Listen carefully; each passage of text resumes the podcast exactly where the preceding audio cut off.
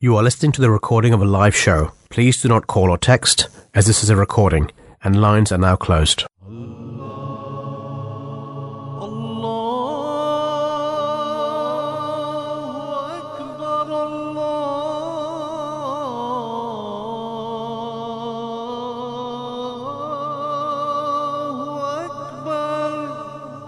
You're listening to the Voice of Islam Radio broadcasting on DAB and via the internet 24 hours a day.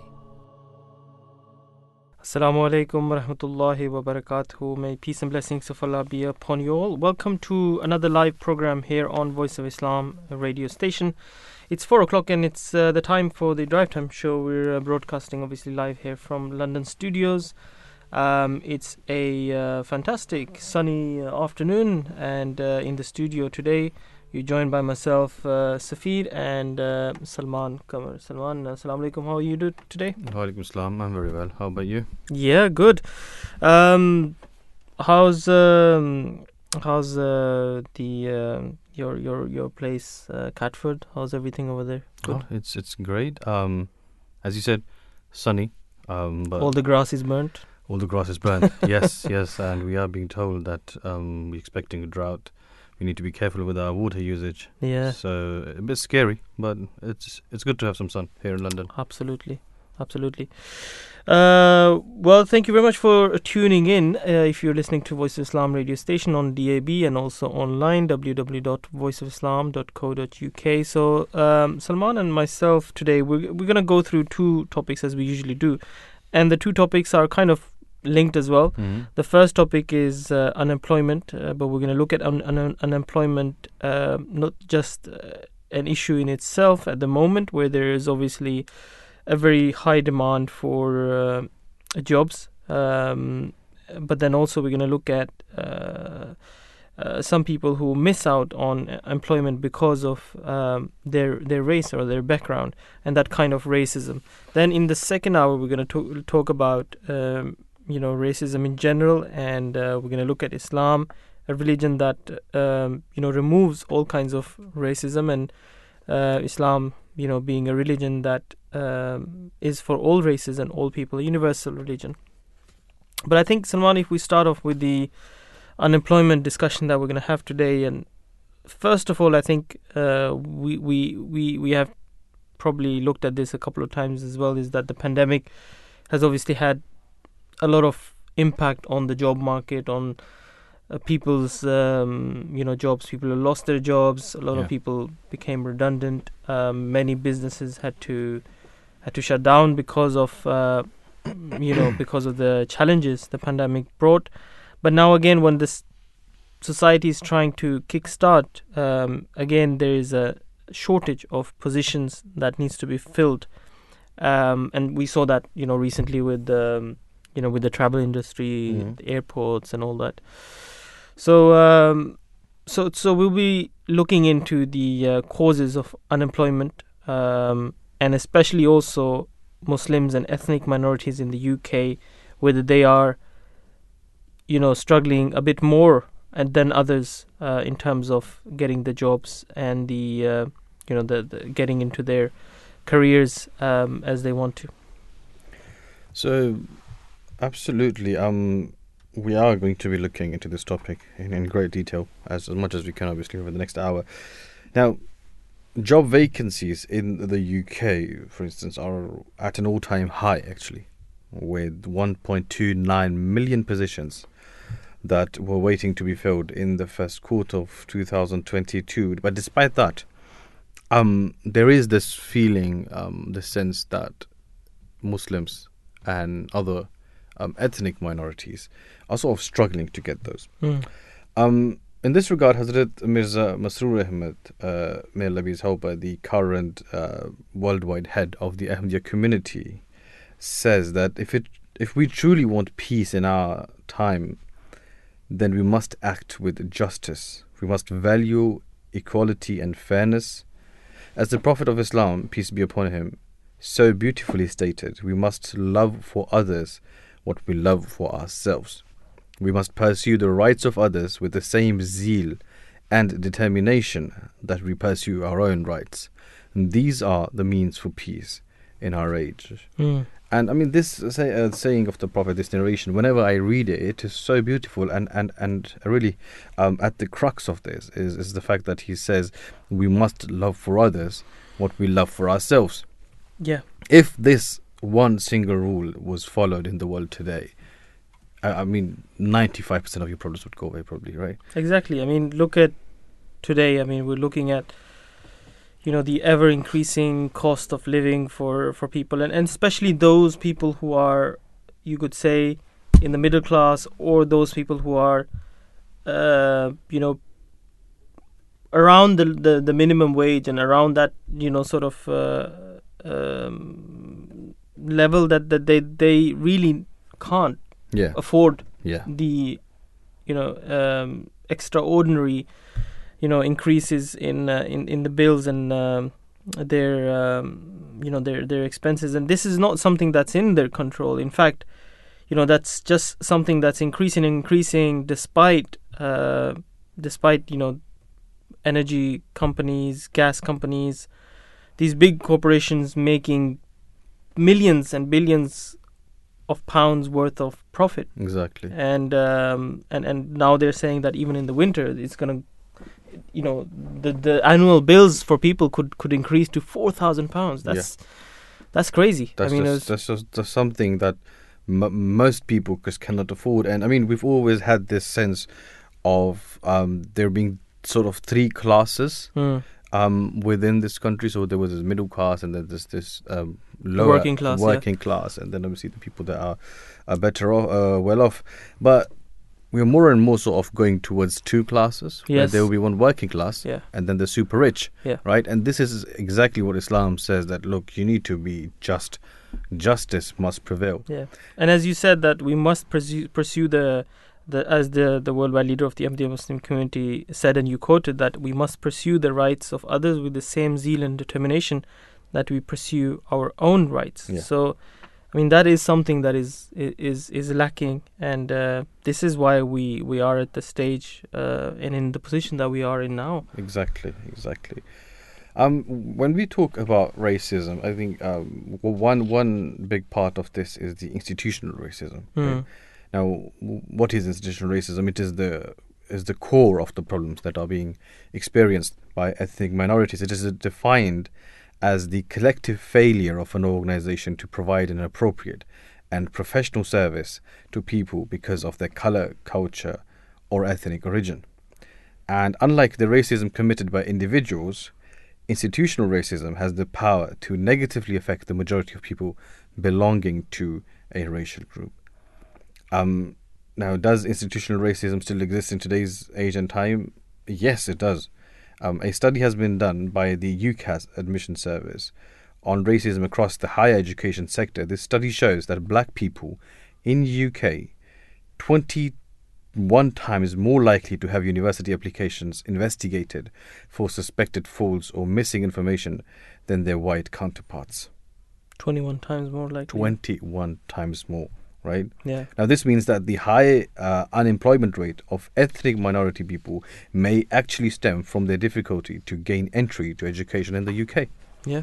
right? And maybe many ethnic minority individuals continue to feel that their race uh, in or of itself is a barrier to better employment prospects. And, and and we've got studies for, for this, right? So, Mm. um, according to a McGregor Smith review, 29% of black Caribbean employees, for example, report feeling that they have been overlooked for promotion because of their ethnicity, as do 35% of Pakistani and 33% of Indian men. Mm. Now that's quite something. And on the contrary, in Islam it is believed that all humans are equal. Even over 1400 years ago, before things such as the civil rights movement, the women's rights movement, etc., the Holy Prophet Muhammad, may peace be upon him, stood up for the fair treatment of all people. And he himself stated that an Arab has no sup- uh, superiority over a non Arab, nor a non Arab has any superiority over an Arab. Also, a white has no uh, superiority over a black, nor a black over a white, Mm. uh, but except uh, in by, by piety and good action. Yeah. So this is the, the core teaching also of Islam. And if this teaching was to be followed in today's day and age, Mm. we wouldn't have those 21 times more search applications of, of, of, of, Yeah. of people of black ethnicity, isn't it? Exactly. I mean, I think that this uh, saying of the Holy Prophet of of Islam, uh, Prophet Muhammad, peace and blessings for Allah be upon him, is is so ahead of its time. You Mhm. know, like 1,400 years ago that he said this. At that time, Arabs uh, Arabs took the blacks for slaves. Normally, Yeah, There, there, yeah. there was there was no regard for you know that a black person would um, would have any say or would have any value in that Mhm. society because the Arabs were fairly a little bit white. Yeah. You know, Yeah. they, they weren't um, black of color. But the Prophet saying that, and not only just saying that, but he also put it in practice. So, for example, Exactly. one you know one of the companions um, of the Prophet was uh, Hazrat uh, Bilal, may Allah be pleased with him, anhu, and he used to be tortured and humiliated by the uh, Arabs, non-believers, because of his faith, but also because of his uh, status as a as a black man.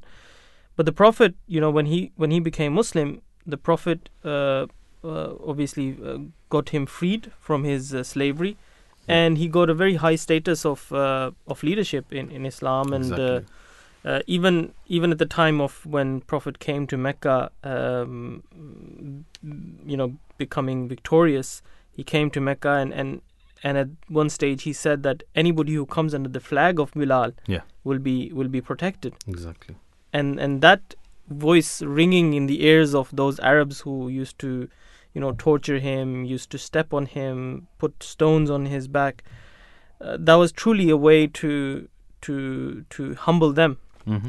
and and this is this is the practice of Islam that you know black white Arab it doesn't matter who you are you should have the same uh, opportunities you should have the same respect and um, you should have the same opportunities as well um, uh, and and it all depends on what kind of you know human being you are and how your skills how your um, your conduct and your righteousness is that determines whether you are a good person or whether you are not a good person. But regardless of race, any any human being should be respected, and that's the message of Islam, as you mentioned, you know, 1,400 years ago.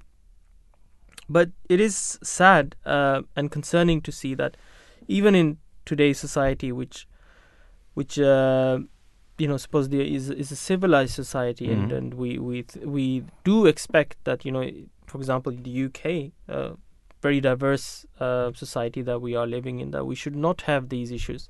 But still we do have Yeah. such is- issues in, in, in employment which is a concern. And you know that's something that obviously we as a society should work to to remove from from from our um, societies.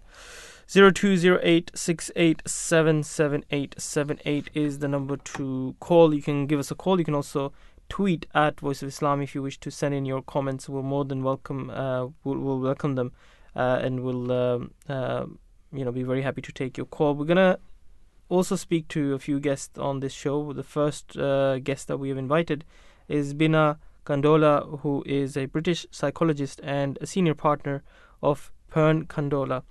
Uh, Binna, good afternoon. Peace be upon you, and welcome to the Drive Time Show. Good afternoon. Thank you for inviting me. Thank you very much for joining. Why is it that we see an increase in rates of uh, racism now uh, than you know, say before decade, two decades? Why is it in, uh, in an increase right now? Um, yeah, I'm, the, the um, it goes up and down actually.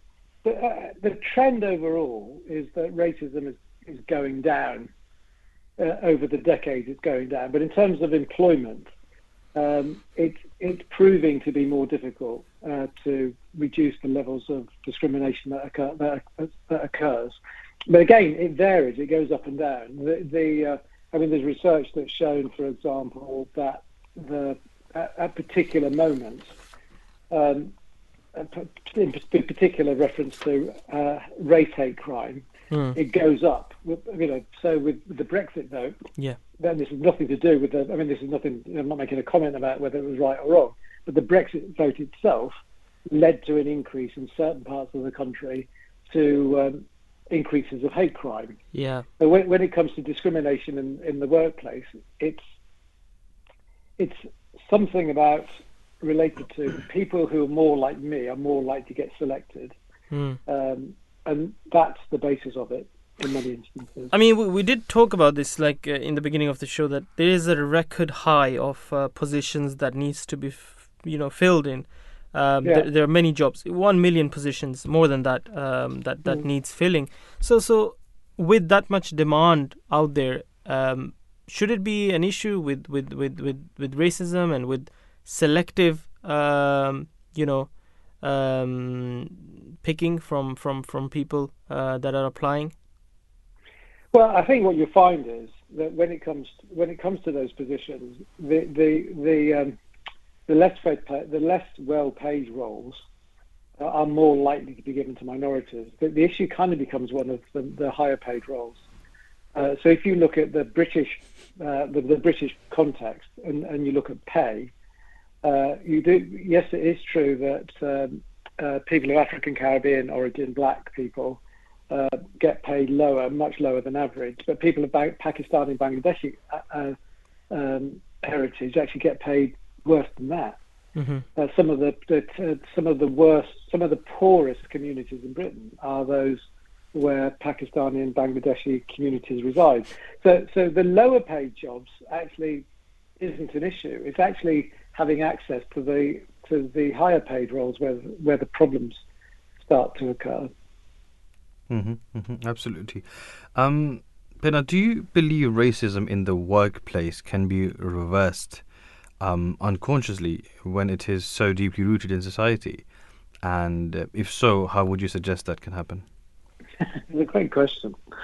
The the uh, workplaces can't, can't and I, th- I think it's kind of I think you're implying this in your question. the, uh, the the actually the, the, you can't eradicate it, uh, but work workplaces have their role to play, and sometimes the education that people receive in the workplace can help us when we when we leave the workplace and, and go home.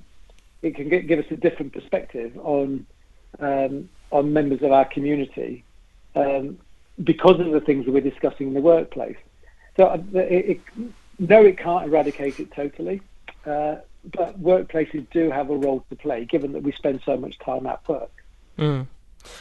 Just out of um, curiosity, I mean, wh- when when we talk about certain positions that uh, Hmm. that that people are applying for, is Hmm. there some kind of explanation or uh, some some conduct or some regulations that um, you know the, the bosses or the companies have to provide for why they haven't chosen a specific uh, you know person who's applied, whether that person is from uh, a a uh, you know a, a, a, different race or a black or Asian uh, community. Is there is there any any rules, any any sort of uh, Yeah. uh, regulation in, in place that they have to you know have a reason for why?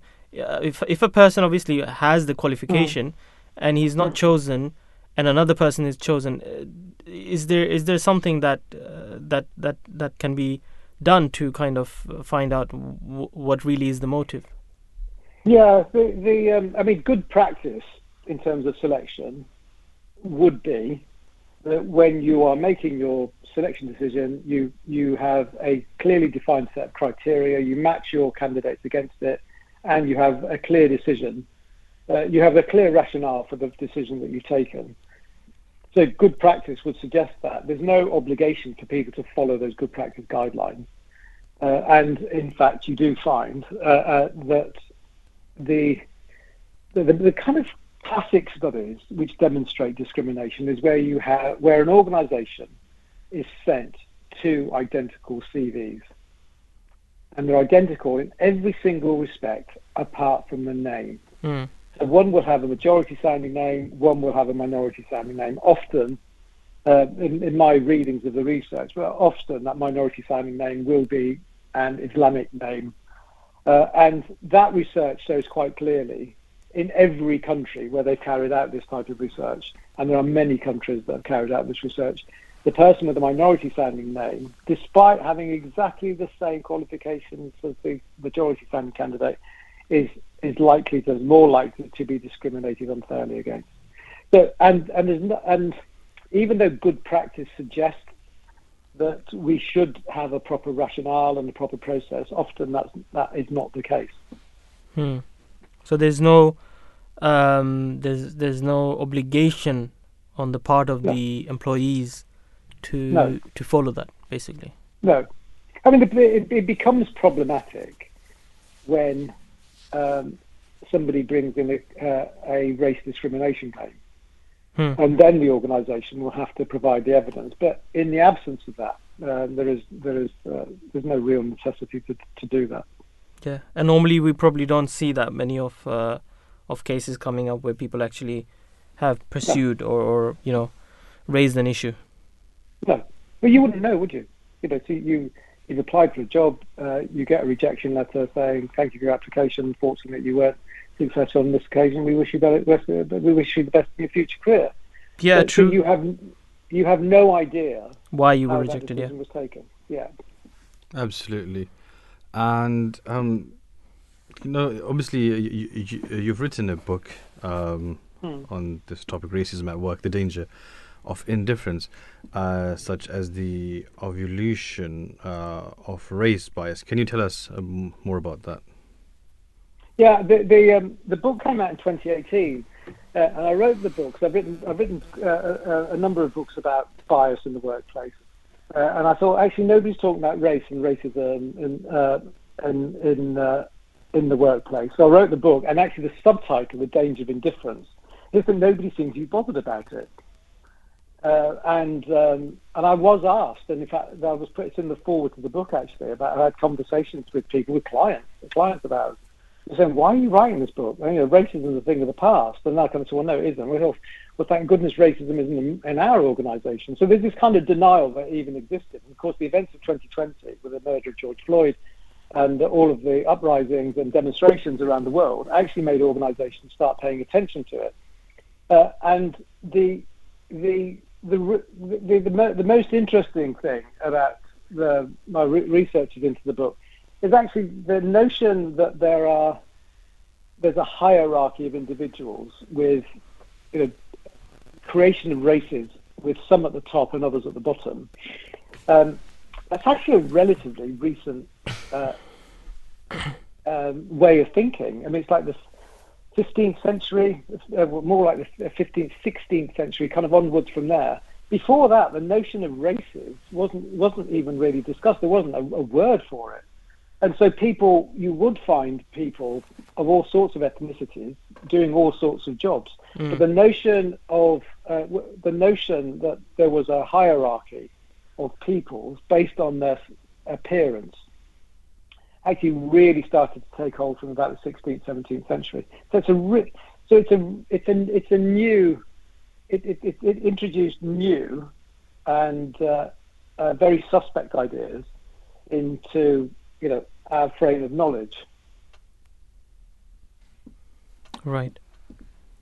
But, I mean, actually, it's based on I mean, the, you know, the colonial the European countries colonizing Mm. large parts of the world. Mm. It it served it served their purposes to kind of think actually these people are inferior to us, therefore it is our role, our destiny almost, and in some cases it was referred to as that it's our destiny to kind of be in charge of them Mm. because they're not capable of doing it themselves.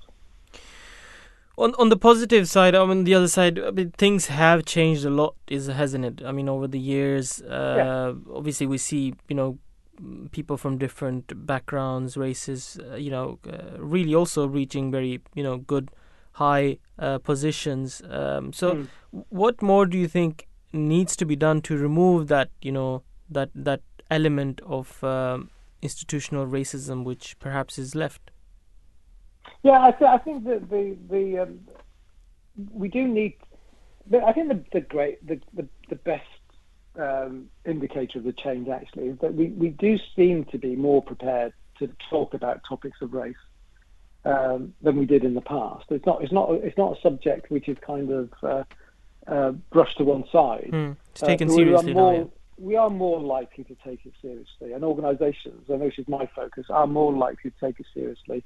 I think that the so that that is that is a that's a very positive sign. I've come across a lot of people in organisations who do engage in very meaningful discussions about this. Mm. I think the the main thing is just to make sure that we we we we don't see inclusion as being an initiative.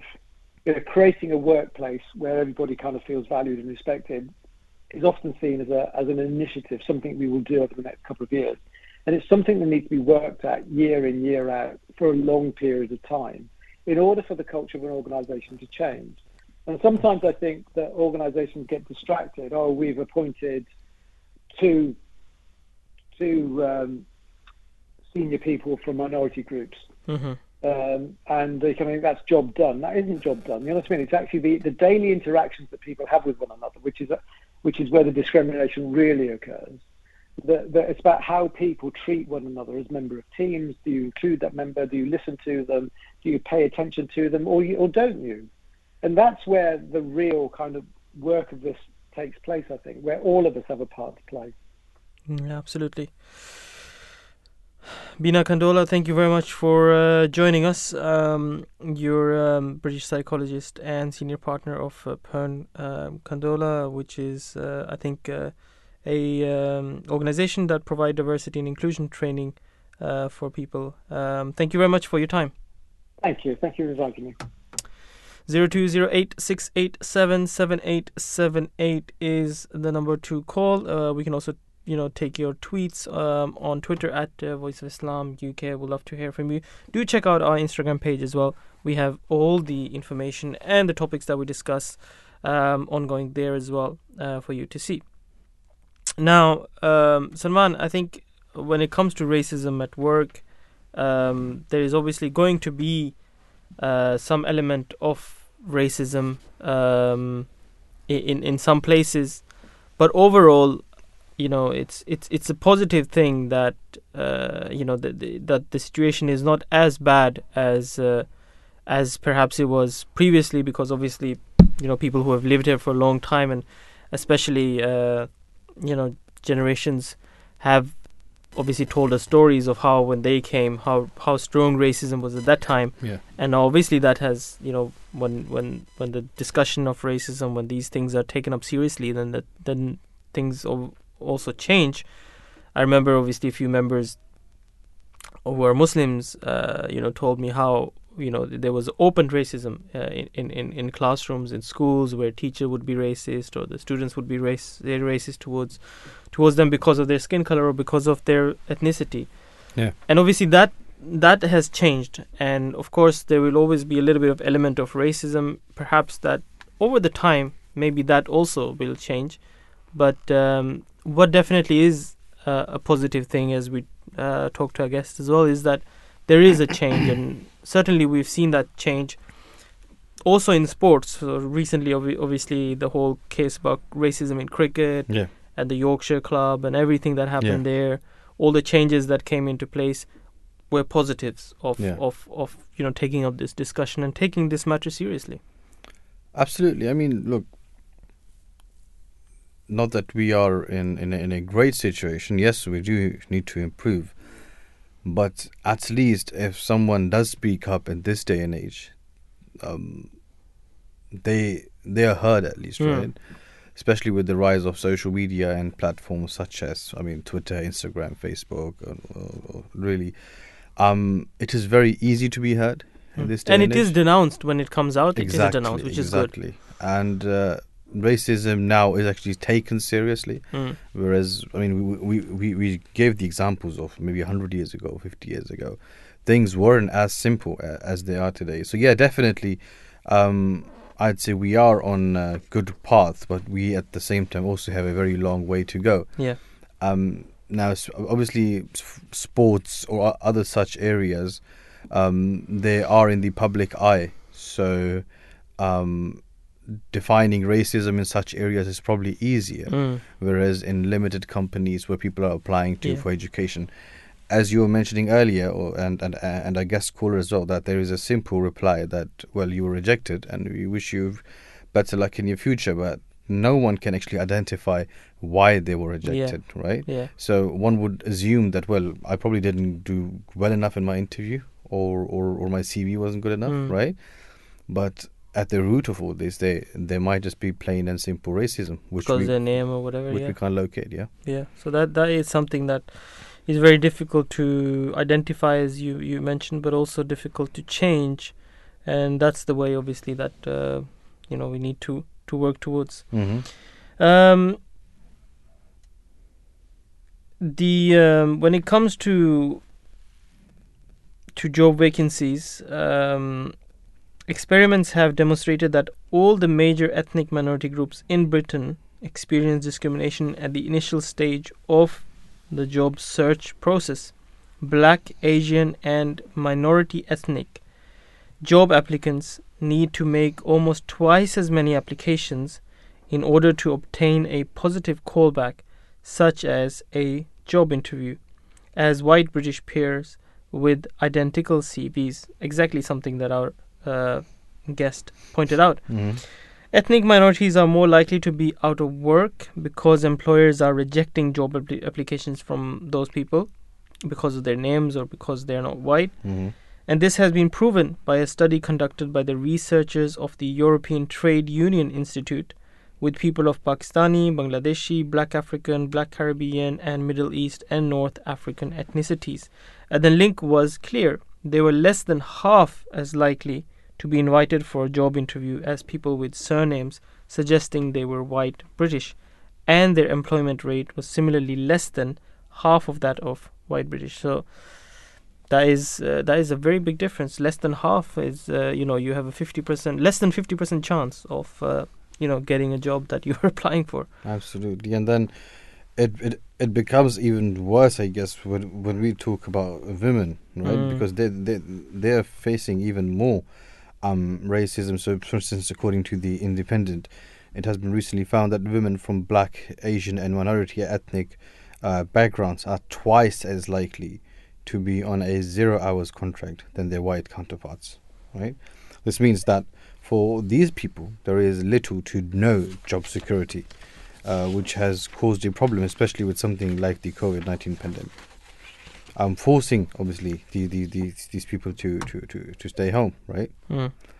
Um, now, speaking of the pandemic, the union boss of the Trades Union Congress, the TUC, is calling on governments to challenge structural racism. He, sa- he, he has said that uh, BAME um, workers bore the brunt of the economic impact of the pandemic in every industry where jobs were lost to the impact of COVID. Uh, the uh, black minority ethnic workers were more likely to have been made unemployed. Again, I mean, uh, racism doesn't just start when you apply for a job, but it, it also continues when you are in the job. Mm. And when it comes to letting people go, racism will still prevail, right? Um, how much more do these people have to bear in order to be heard and in, in order to be given uh, the rights they deserve? Mm. So, meaning that those people who had to recover from losing the job, resulting in a higher rate of BAME unemployment in the past two years. Mm. Um, let's speak to our next guest. We have Vidhi Mago with us, um, who is a law graduate from Queen Mary University of London, and um, yeah, let's let's uh, speak to Vidhi. Uh, good afternoon, Vidhi. Thank you very much for joining the Drive Time Show here on Voice of Islam. Hi, how are you? Yes, uh, we're good. Thank you very much. Um, great to have you on. Um, from from your perspective, uh, how would you describe racism in the workplace, and is it as bad as we are, you know, looking at and, and mentioning as as far as the statistics go? Uh, I would say uh, it definitely is looking very bad at the moment. And according to me, racism in the workplace is uh, not what we commonly assume it would be, right? We would assume it to be um, act, overt acts of racism, of, of, of being loud and angry uh, reactions from people. But instead, uh, these days, it, it is hiding itself under the garb of microaggression, of unconscious bias, of um, having preconceived notions about a huge chunk of people because they look a certain way, they behave a certain way, and more so speak with a certain accent.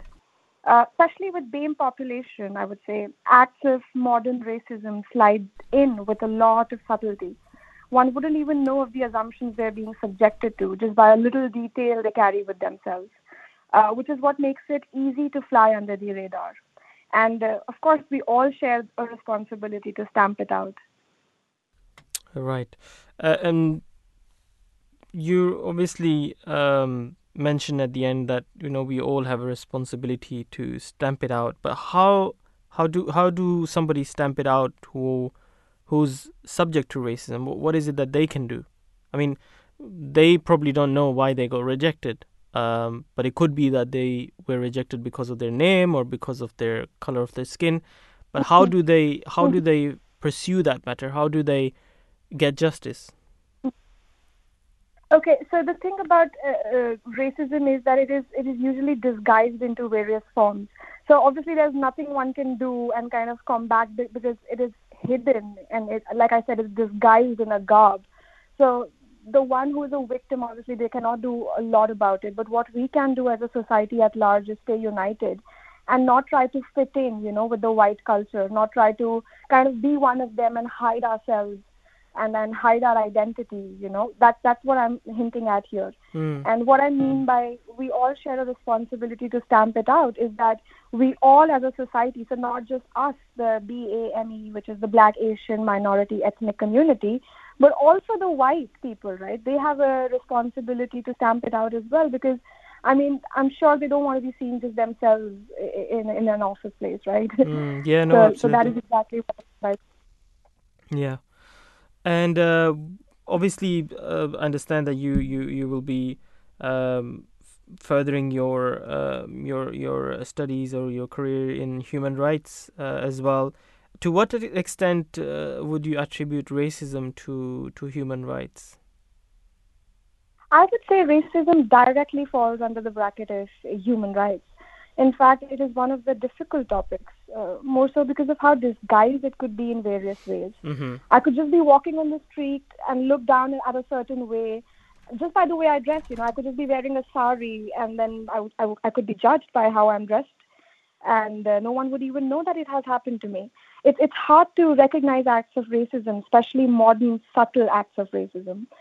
Um, also, because the cause of racism it is not exactly skin color; it is human thinking.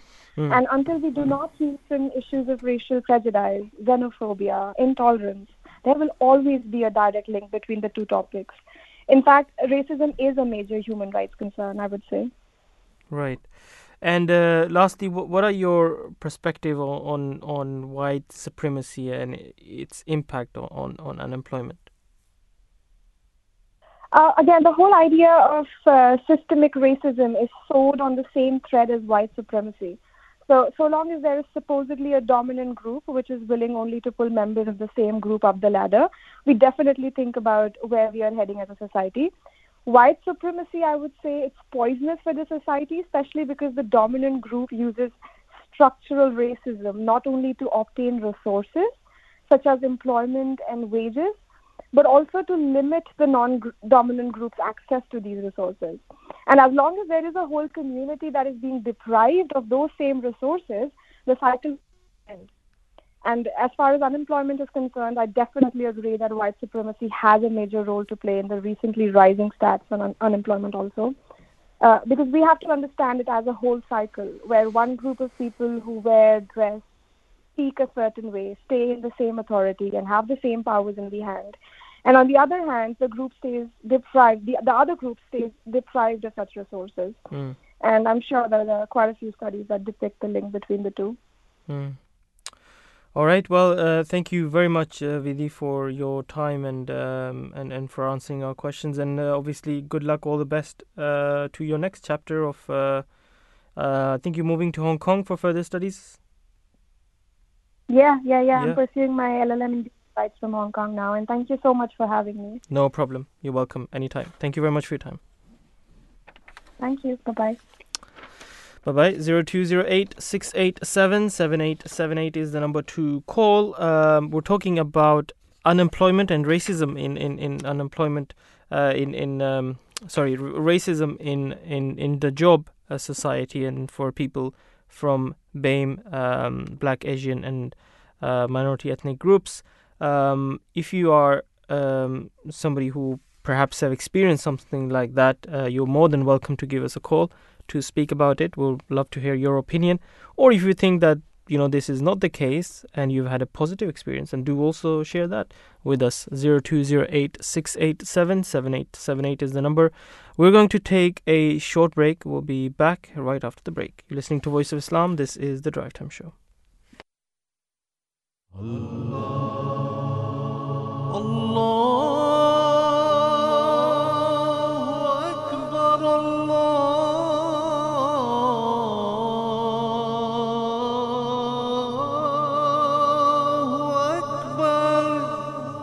You're listening to the Voice of Islam Radio, broadcasting on DAB and via the internet 24 hours a day.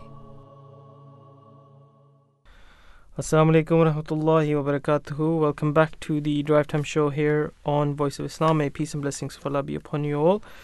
Um, we were talking about uh, racism at workplace. Um, Islam denounces all forms of uh, racism, distinction based on creed, caste, or color, or you know, the background of all people, no matter where they are from. Uh, Islam fundamentally believes and preaches and teaches that every human being is is is equal, um, and um, you know uh, they have the same. Uh, they should have the same uh, rights and opportunities. Um, now, regarding the uh, Muslim population, the House of Commons has suggested that the unemployment rate is estimated at 13% of the total Muslim population in the UK.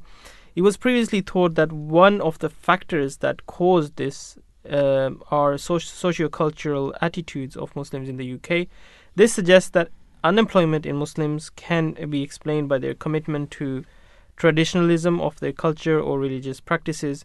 This means that it was thought that Muslims do not integrate into Western societies easily due to certain cultural or religious practices. An example being the lack of women seeking work and the men being the main breadwinner in the household. Now, uh, Salman, we, we know that Islam does not restrict anybody from from working, Mm-hmm. and um especially when it comes to um, mm, uh, when it comes to work, uh, even at you know at the the Prophet said that it is better if you work with your hand Yeah. than than than you not working or asking for something. Exactly. Exactly. So that is something that we find in the Islamic religion, but we're going to talk about that um, later on in more detail. But let's take our first guest. Uh, we have uh, Andrew Time with us. Andrew um, is uh, joining us uh, on the uh, line. Good afternoon. Um, welcome to the Drive Time Show, Andrew. Yeah, good afternoon. Thank you very much. Thank you for joining. Um, in in what ways has do do you believe your race or religion uh, impacted you um, in in terms of employment, in terms of job? Uh, okay, let me talk about uh, particularly like race. Uh, I've I, I've always had uh, I don't know whether it's uh, a complex or but they, I always find there's a bias for people of different race Mm-hmm. and even it could be worse as in religion also because uh, we need to try higher we need to try twice as hard as uh, as other people but what happens eventually once uh, you prove yourself in, in- initially getting in there is always is always an issue Hmm. but once you prove yourself then the respect starts uh, coming and it impacts now and eventually but the thing i always feel is being given that opportunity, there's always a bias. There's always a bias, and it it, it, it, it now affects us now, uh, whereby we have to get into jobs which are at entry level Mm-hmm. to try and uh, to try and prove yourself because you, you're not given a chance Right. considering your race or yeah. Yeah. Well, Andrew, Yeah. if you if you don't mind me asking, what is your background in race and and how um, uh, how how are you doing now in terms of employment and uh, uh, you know your your uh, your your work? No, I am uh, I am a black African. I'm a Kenyan uh, originally, uh, and uh, at at the moment, um, I've just finished. I've just finished an undergraduate Okay. Degree in education. Uh, I have been in uh, retail, and uh, in retail, I've had to work my way up Hmm. to where I am now, to be a ma- being a manager. Wow. But uh, but it has it has taken uh, it has taken you know like a lot of hips and loops and everything. You, you know I've, I've had to go through the but notwithstanding anyway Mm. Because at the end of at, at the end of the day, it's it, you have to, basically what I feel is uh, there are people who are okay. You can't judge yourself, hmm but uh, you feel that some people who don't try as much because of the even you could even feel like the race, the accent. So Hmm. you see all those factors, yeah. Yeah. Yeah. And and and how many years have has it taken you? You mentioned obviously you've gone through a lot of challenges. So how many years has, has it taken you to come to that position that you're in now? No, it took me uh, initially it took me four years. So, but it cumulative now it's now seven years. But initially to get where I am, it has been it was four years. Okay. Mm-hmm, mm-hmm. Um, Now, how important do you think is education in reversing the impact of racism in the workplace? And do you believe education plays an effective role in this? Uh, yes, education plays an effective role because uh, I think it's something you can back up. Because at times when you try and uh, you try and you try and give your, especially the education now that they consider is uh, like the UK education, uh, but being a foreigner and being sometimes it's not really recognized. Hmm. So it's uh, attributed to you. Basically, I'm going back to the first point I said. You have to try twice as hard as other people, Mhm. as other people who uh, from other other other. Yeah. Yeah, I, I've heard that actually from a lot of people that have had the same thing that they, you have to try, you have to work twice as hard as as as probably other people to Yeah. to get the same, you know. Uh, there's, there's already a. Oh, sorry, sorry. I, I, I, I- there's already a bias already when you start when people think you you're not able, but you know they don't give you that chance. Mm. Yeah. Uh, so and I think that's attributed to your accent, your race, and all of a lot of other things. You know, Mm. their beliefs. Yeah, But obviously, you did mention obviously when you do perform well, and that changes the the perception of uh, people's mind. Obviously, from the beginning, the perception should not be there. But of course, the positive thing is that you can change the perception of people. So, do you think that is something that will just take time? That the people will see, okay, you know, there is no difference. Um, so, so we should, you know, there there should be equal, um, you know, chance and opportunities or do you think that that's there's always going to be some kind of or some level of racism always that we just have to live with no, I don't. I don't accept in. Uh, I don't accept in uh, accepting, a, especially a negative situation, especially when you know it can happen to your peers or even your children in the you know coming up. So I always feel like it's good to advocate and try to like I always tell uh, I always tell uh, anyone who who, who I, I- feel we're in the same position like you know try your best you understand when you come to work do Mm. your best Mm. yeah that way you're making it easier for all of us and for even the people behind you. So I do not believe that uh, it it will always be the same. And uh, but you know at the end of the day time will time will because at the end of the day it's uh, uh, it's a, me I believe it's a matter of time but we cannot sit back and just wait for it to to happen. If, if all of us if all of us you see like uh, these avenues now like we're actually talking about it. Yeah. And we are addressing it this is this will actually make a very big impact. Yeah. In that our voices will be heard and will be they'll see the contribution that we are making towards uh, the society as a whole. Because uh, not you, you know you, you get what I'm saying? Because it's it's it's, it's win-win situation. You understand? They you, you win they win. You know everyone is a winner. Yeah. Mm.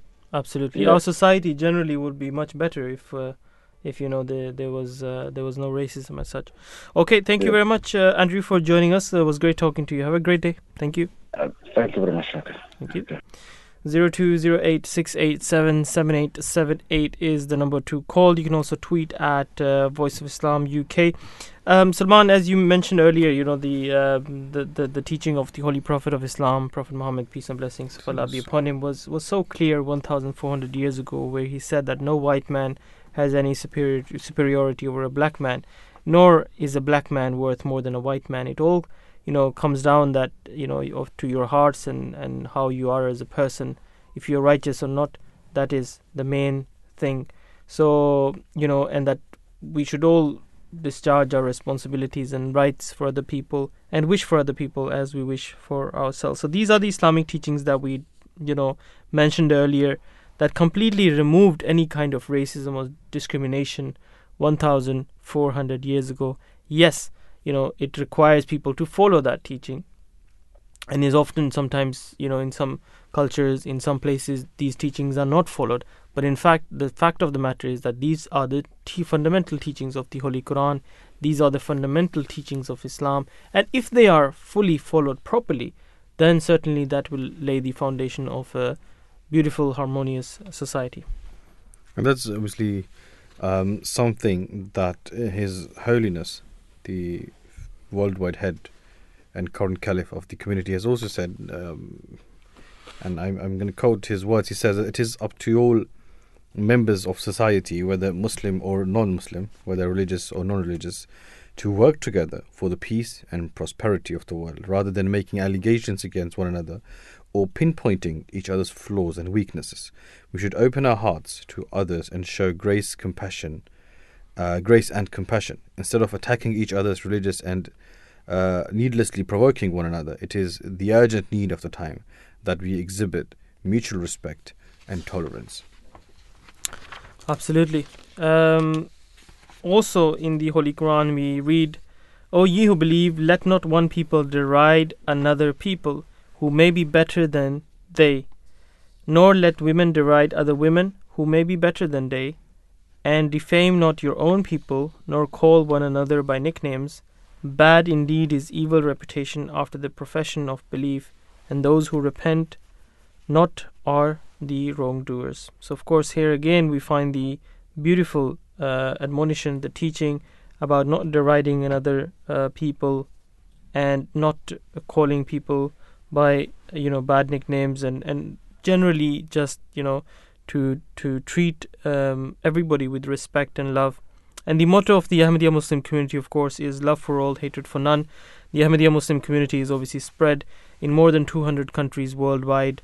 Um, we have uh, huge thriving communities in in Africa, in Asia, in America, and uh, in South America, and in Europe, of course. And that is because of the Islamic teaching that attracts people towards Islam, which always um, has been welcoming to people from all different uh, backgrounds, faiths, and also uh, race. Yeah, I mean, uh, just where you mentioned uh, the Ahmadiyya community, um, we had our annual, uh, annual convention Mm. last weekend, Yeah. and I think that is the most beautiful example of how um, people of different ethnicities and of different wa- walks of life sh- can work together, should work together, right? So, for instance, when we are going inside, there is no such thing that a white person has has the right to, to go in before the other one, or vice versa. Um, we are all standing together in queues. There is people from Arab backgrounds, from Pakistani or um, South Asian backgrounds, um, people from uh, I mean China, America, from from Africa, you name it, right? They're all there, in peace, in harmony, in brotherhood. We're standing together, we're eating together, we're praying together. There is no sections that are um, um, um, allocated to, to specific ethnic groups. There, there's Mm. no such thing. We're all this, uh, together. Yeah. And all of this can only happen when you are united um, for one God, Mm. right? And this is what Islam teaches you at the end of the day that we are all there under um, um, the, the, the guidance of our Caliph. And our um, aim is, is not any worldly thing, rather, it is the brotherhood and just, just, just being good to each other at the end of the day. Absolutely, and that is the universal teaching of Islam of uh, everyone being the same, uh, created the same, and um, fulfilling the rights of mankind, uh, which is, of course, a fundamental pillar of the Islamic faith.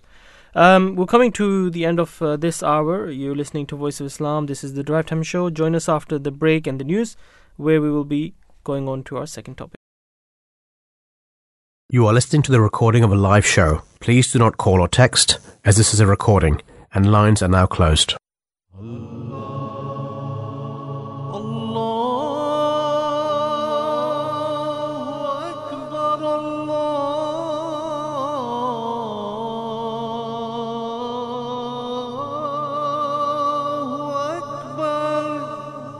You're listening to the Voice of Islam Radio, broadcasting on DAB and via the internet 24 hours a day.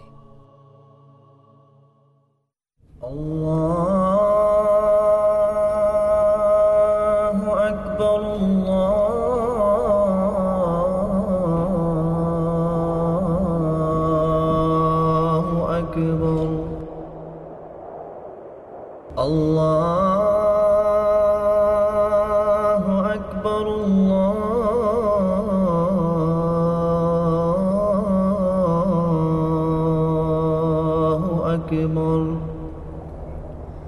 أشهد أن لا إله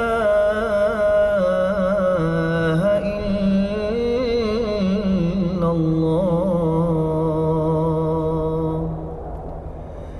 أشهد أن محمدا رسول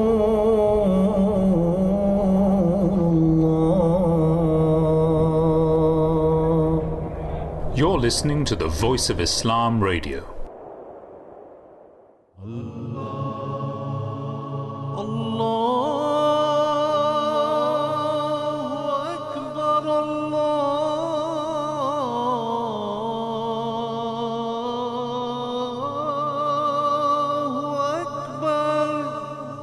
You're listening to the Voice of Islam Radio, broadcasting on DAB and via the internet 24 hours a day. Good afternoon. Welcome back to the Drive Time Show here on Voice of Islam radio station. You're joined by myself, Safir, and Salman. So, um, Salman, obviously, we're carrying on the discussion of racism into this hour, and uh, in this hour, we're going to look at a religion that is from all that is for all races, and as we mentioned, Islam is a universal religion. Um, it it uh, you know uh, claims that its teachings are for everyone. And uh, you know it it does not uh, claim that you know the god of islam you know is just for muslims or arabs.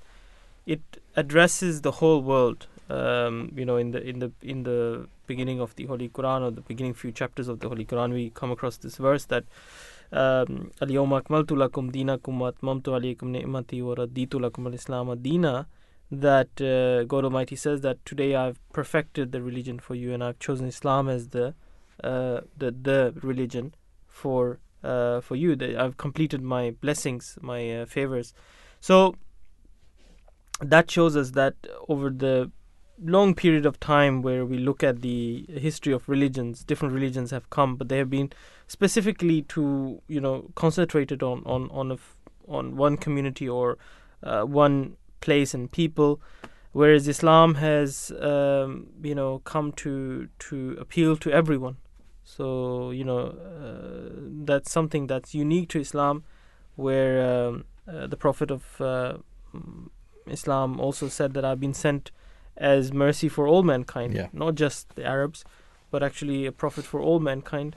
And um, since since then, of course, Islam you know um, approaches everybody to try to bring them under the fold of Islam. That this is a teaching that should appeal to uh, all times and for every people. That is absolutely true, and this is also something that um, we get to read a lot in our literature as well. Um, so, as you rightly said, the Quran mentions we that we sent such and such prophet to the Bani Israel, Mm. the uh, Israelites, right? Yeah. And then others were sent to to their people, to to their tribes and the areas. And again, those teachings were limited in time. So whenever God then sent a new teaching, it was a, a, a more sort of a perfected sort of Yeah. teaching, right? And then obviously comes the Prophet of Islam, Muhammad sallallahu alaihi wasallam, and the beauty of uh, his teaching, specifically speaking of the Holy Quran, Mm. is that it tells us in the first place to respect and and look up to every single prophet that was sent by God. So, for instance, the Jews are not going to believe in Jesus, salam, peace be upon him, Yeah. and other um, religions won't believe in certain other prophets. Mm. Um, the Jews and the Christians are not going to believe in the Prophet of Islam, for example Mm. um, we have the Prophet Ram and all the other prophets, right? So there is, uh, I mean, hundreds of thousands of prophets that, that came down. But then there is Islam that tells you that, look, all of them were righteous, were pious, and very respectable people, Yeah. right? So the only platform humankind can possibly come together on is Islam. Mm. The, the, the only platform that, that gives me the right to respect every single one is Islam. Otherwise, I will have to choose one and leave the other one, Yeah, right? yeah. Which is uh, which just doesn't work. At the end of the day, we, we need to have one common concept. Yeah. So this is what Islam brings you, and this is why um, the the the uh, promised Messiah, alayhi salam, Mirza Ghulam Ahmad of Qadian, um, also said that if you truly want peace within religions, the only way is Islam. Mm. And in this day and age, it is the Ahmadiyya Muslim community. It is the Islam which is being brought to the world through the Ahmadiyya community. But and all of our listeners and th- those that are aware of the teachings of Ahmadiyya community, and those that aren't, uh, I would encourage them to to l- look into these teachings. Ahmadiyya community is at the moment the only platform that can provide the world with a solution for all sorts of problems, and it can really bring everyone together. Mm. So yes, definitely, um, Islam is the one religion that can guide humankind. And I think towards you know also this fact that you mentioned about respecting all different prophets, which creates a uh, which is a chance for the global community to unite because otherwise, as you mentioned, you know, you can only pick and choose with other religions. You can only pick, you know, for example, for Christians it would only be Jesus that Jesus Yeah. is only the way, yeah, and for Jews it would be just you know that they don't really accept people from outside religions anyway. Hmm and then certainly with other religions as well it's it's all very much concentrated on their own. Yeah, whereas islam is is the religion that you know that makes it compulsory. So it's part of you know a muslim's faith that you cannot be a true muslim if you do not accept or believe in all previous prophets to be from god exactly. so if you reject for example jesus uh, peace be upon him or moses peace be Mm. upon him hmm and say, you know what, I don't want to believe in Prophet Moses, uh, God forbid, or Prophet Jesus, then you are not a Muslim anymore. Exactly. Because you have to believe in that. And Yes. that's compulsory. And that's something that is, you know, completely unique to Islam. No other religion requires you to believe in all all religions to be from God Almighty. Islam is in fact the only only religion in the world that does that. And that exactly is the reason why Islam is the only religion fit for a universal, um, you know, uh, scope or, or for a, for a religion that can be universal for everyone. Mhm. And uh, we did mention um, in the previous hour about the Prophet's last sermon, where he actually also said that, you know, um, an Arab has no superiority over a non-Arab, nor does an Arab has any superiority over, um, over uh, nor does any non-Arab have any superiority over an Arab Mhm. and a white person has no superiority over a black person, nor does a black person have any superiority over white, except by piety and good action.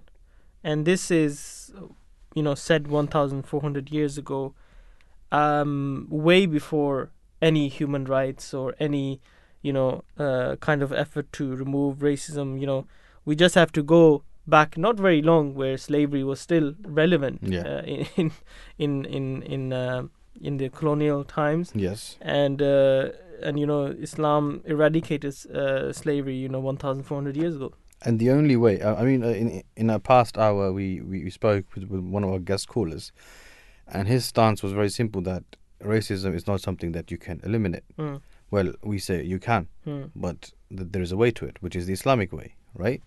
Because, I mean, the again the the beauty of the Islamic teaching is that it doesn't teach you to sort of succeed within this world, Mm. rather in the hereafter. Yeah. So whatever happens in this world has a sort of secondary position for Yeah. us. This is just the way, Mm. right? So every Muslim that has the fear of God in him, that knows that I will be accountable of, for all my actions one day, he just simply cannot get into stuff like racism, Mm. right? He will have to stay away from this stuff. Rather, he will make every effort he possibly can to um, eradicate Yes. racism Yeah. from this world, isn't Yeah. it? to fulfill the rights of people. I mean, that's such a important part of the Islamic uh, belief. So, yes, I think that's a very fair and good point. That when people become too, uh, you know, focused on this worldly life, Yeah. then people are looking for their own advantages, Mm-hmm.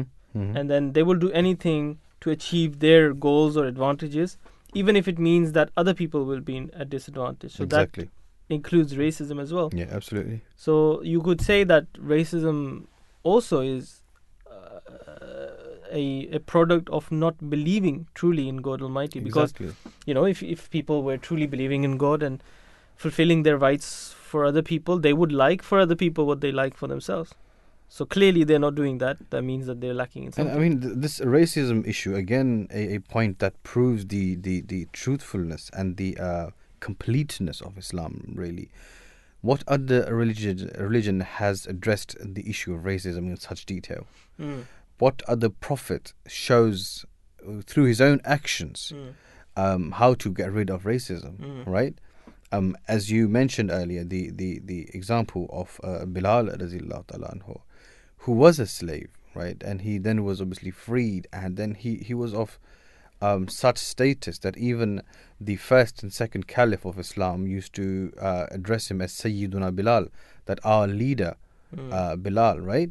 So this is what Islam ultimately does. This is the essential idea of Islam that we don't look at your color. We we don't look look at the way you walk or the way you talk or the way you look, right? What we are focused on is how righteous you are, right? Your piety, and obviously your abilities. Mm. Bilal Ta'ala anhu must have been very able.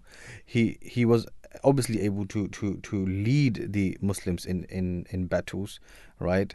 Um, he obviously had a beautiful voice. This is why he was chosen to call the azan.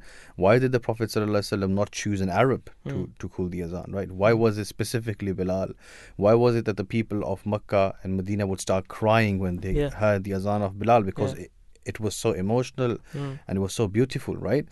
So the Prophet, and this is just one example. Another example is is uh, of someone um, of uh, black um, ethnicity that would clean um, and uh, sweep the streets in Mecca, and the Prophet didn't see that person for a while, and then he asked about them, the- where, where they were, and he was told that that person passed away. So he got a bit, uh, um, uh, he wasn't very happy about it, and he asked, uh, "Why was I not told about this?" Mm. And then he found out wh- where where the grave of, of, of that person was, and he went there, and he um, offered his prayers over there uh, for the for the uh, salvation of that person.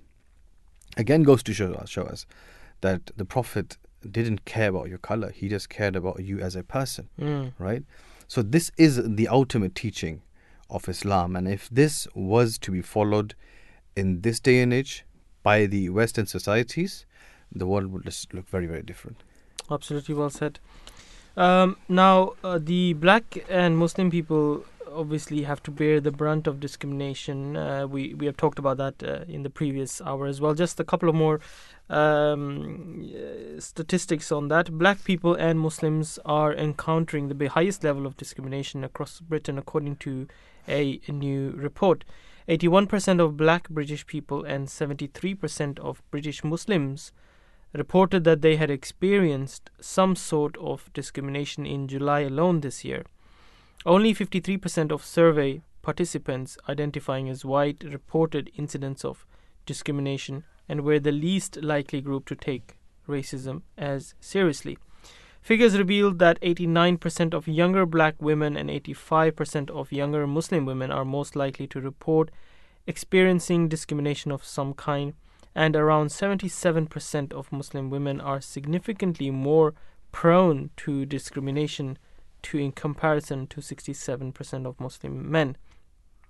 So again, the discrimination is, is and racism is clear in these statistics, and especially the women are the ones suffering more because of their um, you know their their uh, scarves and the, the, way that they dress also, which causes them to be the um, uh, you know the the the offers of uh, racism as well, the subject of victims of uh, of racism, I should say.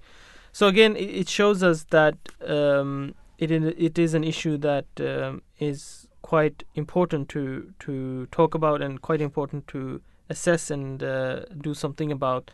And um, we find um, a verse in the Holy Quran, uh, again that we also looked at before, uh, which talks about that we should respect other people and and you know uh, give equal respect to to everyone. Where Allah the Almighty says in chapter 49, verse 12, O ye who believe, let not one people deride another people who may be better than they, nor let women deride other women who may be better than they, and defame not your own people, nor call one another by nicknames. Bad indeed is evil reputation after the profession of belief, and those who repent not are indeed the wrongdoers. So zero two zero eight six eight seven seven eight seven eight. Uh, Salman, you, anything you wanted to add to that? Um, yes, I mean th- th- we are going to be adding to this, but um, let's speak to our guest caller um, for this hour, which is uh, Dr. Anna Piela. Um, forgive me if I get the name, name wrong. Um, Dr. Anna is a scholar of gender and Islam, and her areas of expertise include feminism in Islam, Eastern European Islam and Islam in popular culture and digital media. Um, Dr. Anna, thank you very much for joining us and welcome to the Drive Time Show. Um, good afternoon and thank you for having me. Salam alaikum. Wa alaikum salam. Um, so, Dr. Anna, your research particularly focuses on Polish women's conversion to Islam. Why do you think women from a country like Poland, where obviously Christianity is very prevalent, are converting to Islam? Um, well, Christianity may may be prevalent, but uh, the women who are converted to Islam are clearly dissatisfied with it. Um, they may be dissatisfied with the theology. Um, a lot of them, you know, tell me that they don't really believe in the divinity of um, Jesus, Prophet Isa, or they don't really grasp the idea of Trinity. Um, so that's the kind of theological argument. But yes, some some women also um, are able to speak with Muslims, speak with people from other parts of the world, and you know they they learn about um, the religions and cultures, and there is a spiritual sort of aspect to it when they tell me that you know Islam just spoke to them. They felt that this was their home, that they had always been Muslims.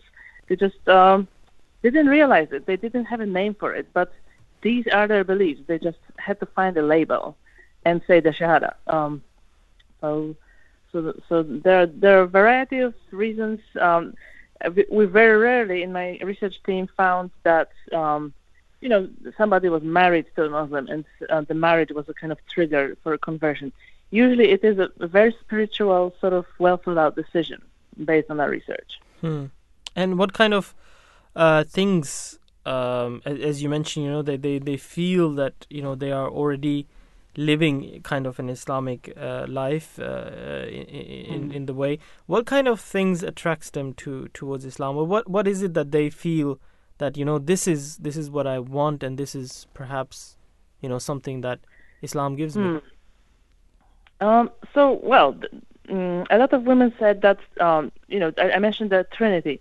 They said I always believed God was one. Um, that there were no partners to God and that, that oneness of God was always had always been their sort of very sort of deeply held conviction. So that's one. Um, but some women, you know, also talk about sort of the lived aspects of Islam that um, they they had always liked to dress very modestly, that they never liked to show their bodies. Um, or they had always avoided alcohol and pork. You know, alcohol and pork are a big part of the Polish culture. Um, you know, there's there's no denying it, and it's everywhere. So you have to really go to great lengths to avoid um, sort of interacting w- with alcohol and pork. So you know they, they felt it was it was necessary and they didn't really know why um, until they found out that these were actually the tenets of Islam. So that that was very interesting. We thought. Right. Now, obviously, you, you mentioned alcohol and pork, um, which sort of leads me to my next question as well. So, how do um, Polish women that have now converted to Islam balance between their culture and uh, their faith? And also, um, does the Islamic faith sort of um, help them when, when interacting with their friends and families, or, or is it something that uh, maybe causes hurdles? I mean, yeah, it's, it's all always very complex. Um, there's definitely a group of women who feel that they they in order to be good Muslims they have to they have to leave Poland. So a group of, of our respondents lived in the United Kingdom where they felt it was easier to be a Muslim because because you know there, are Muslim communities. It's easier to find a mosque. It's easier to find halal food and a community. So so they they sort of you know largely cut off their families. Um, not maybe not f- fully, but they they would say you know maybe they visit once a year, um, and they don't they they don't celebrate the traditional you know Christian holidays like Christmas. Um, they avoid that. So that's one group. Another group of women were very keen on sort of creating um, what what we call sort of analytically um, a Polish version of Islam. Um, and so they would um, for, when, when when they during during Ramadan, um, you know, when breaking the fast, um, instead of um, cooking a- a- Arabic food or food from other cultures, they actually look look made vegetarian versions of Polish foods, um, and they they were very much about you know. I am Polish, so therefore I will eat this cooked sauerkraut um, at Ramadan, and because it's vegetarian, so you know it, it's it's not it's not haram. Um, and and you know I could give many, many more examples where they basically bring some some examples or some little items of Polish culture into the, their Islamic practice. But this this was a very striking one. Hmm. Um, and to, as far as you know, co- um, their families and friends, of course, sometimes you know there is tension, sometimes there are problems, but not always. And I think it's very important to highlight that for several of our respondents, actually being a religious person um, created a much um, easier sort of channel of communication with the older um, members of family, grandmothers, grandfathers, where you know um, actually the the ability to talk about God, the ability to talk about prayer, was something that connected them because. Yeah, young Polish people, people of my generation or the younger generations, very often, you know, kind of are secularized. They they really don't speak about spiritual religious stuff with their grandparents. So this was a very interesting sort of unexpected finding. Right, right. Um, uh, in your research, uh, Dr. Anna, uh, you talk about racial hierarchies that are upheld following these conversions. Uh, could you expand on that for, for, for our listeners? Yeah, I mean um, the racial hierarchy um, for for for, and I, I need to say this not, not just for the respondents um, who are Polish Muslims, but for all Polish people, um, for all white for all white people, this racial hierarchy is you know very simple. Um, it's based on white supremacy, and you know it's, it it may maybe perhaps considered a strong word, a strong sort of term, but you know it is what it is. So um, let's call the spade a spade. Um, and white supremacy is a racist ideology that white people are superior um, to people of other races, and therefore they should be dominant of people of other races. And um, there will be some white people who will say, "I don't see race, I don't see color," but um, it is a it has been kind of identified as a highly problematic attitude because if you don't see race and color, then you don't see racial um, inequalities and racial discrimination that you might be um, exacting or might be happening around you. So actually, to say that you know I am white is import- an important first step for a white person and also white convert um, in sort of in, in, in facing that. hmm Um, you you then obviously conclude your article by saying that conversion cannot in itself be a ticket out of white uh, supremacy. converts should do anti-racist work, just any, uh, just as any other Caucasian people. Um, how do you um, sort of uh, how do you think that can be done? Well, it, it it has to be done through um, sincere uh, anti-racist work. And if I can just cycle back, um, you know, the reason why I said that was that um, that conversion can be a, cannot be a ticket out of white supremacy, was um, because in in some of the inter- interviews we, we conducted, um, our respondents would bring up Islamic teachings about racial equality um, of people. You know, they, they refer to the last sermon of Prophet Muhammad, um, where he said that there's no superiority of white over black or black over white um, or Arab over non-Arab and non-Arab over Arab. Um, so th- there is, you know, this is a part of Islamic theology, um, and so they they use that teaching, they they use that warning that Prophet Muhammad left um, left behind um, for people in claiming that you know as soon as they're Muslims, um, they cannot be racist because Islam is a non-racist uh, re- or anti-racist religion, um, and you know that sort of the, the, the doctrine it, it is true, but um, to say that there is no um, you know that there there is no racism um, generally, or you know a Muslim cannot be racist, I think would be perhaps you know um, in in um, conflict with what we know from, for example, from accounts of Black Muslims. Um, and here, you know, I'm thinking about specifically there is a um, report by a Black Muslim forum. Uh, it can be found online by you know, just by googling, and it, it it it gives us the truth that you know b- Black British Muslims definitely feel discriminated against in the wider society, but also in in you know in the religious community. So you know th- there is some work to be done, and um, I, I have to plug here a book um, by a British Muslim, um, black black British Muslim woman called Layla F. Saad. She's based in Qatar right now, but she wrote this book, Me and White Supremacy.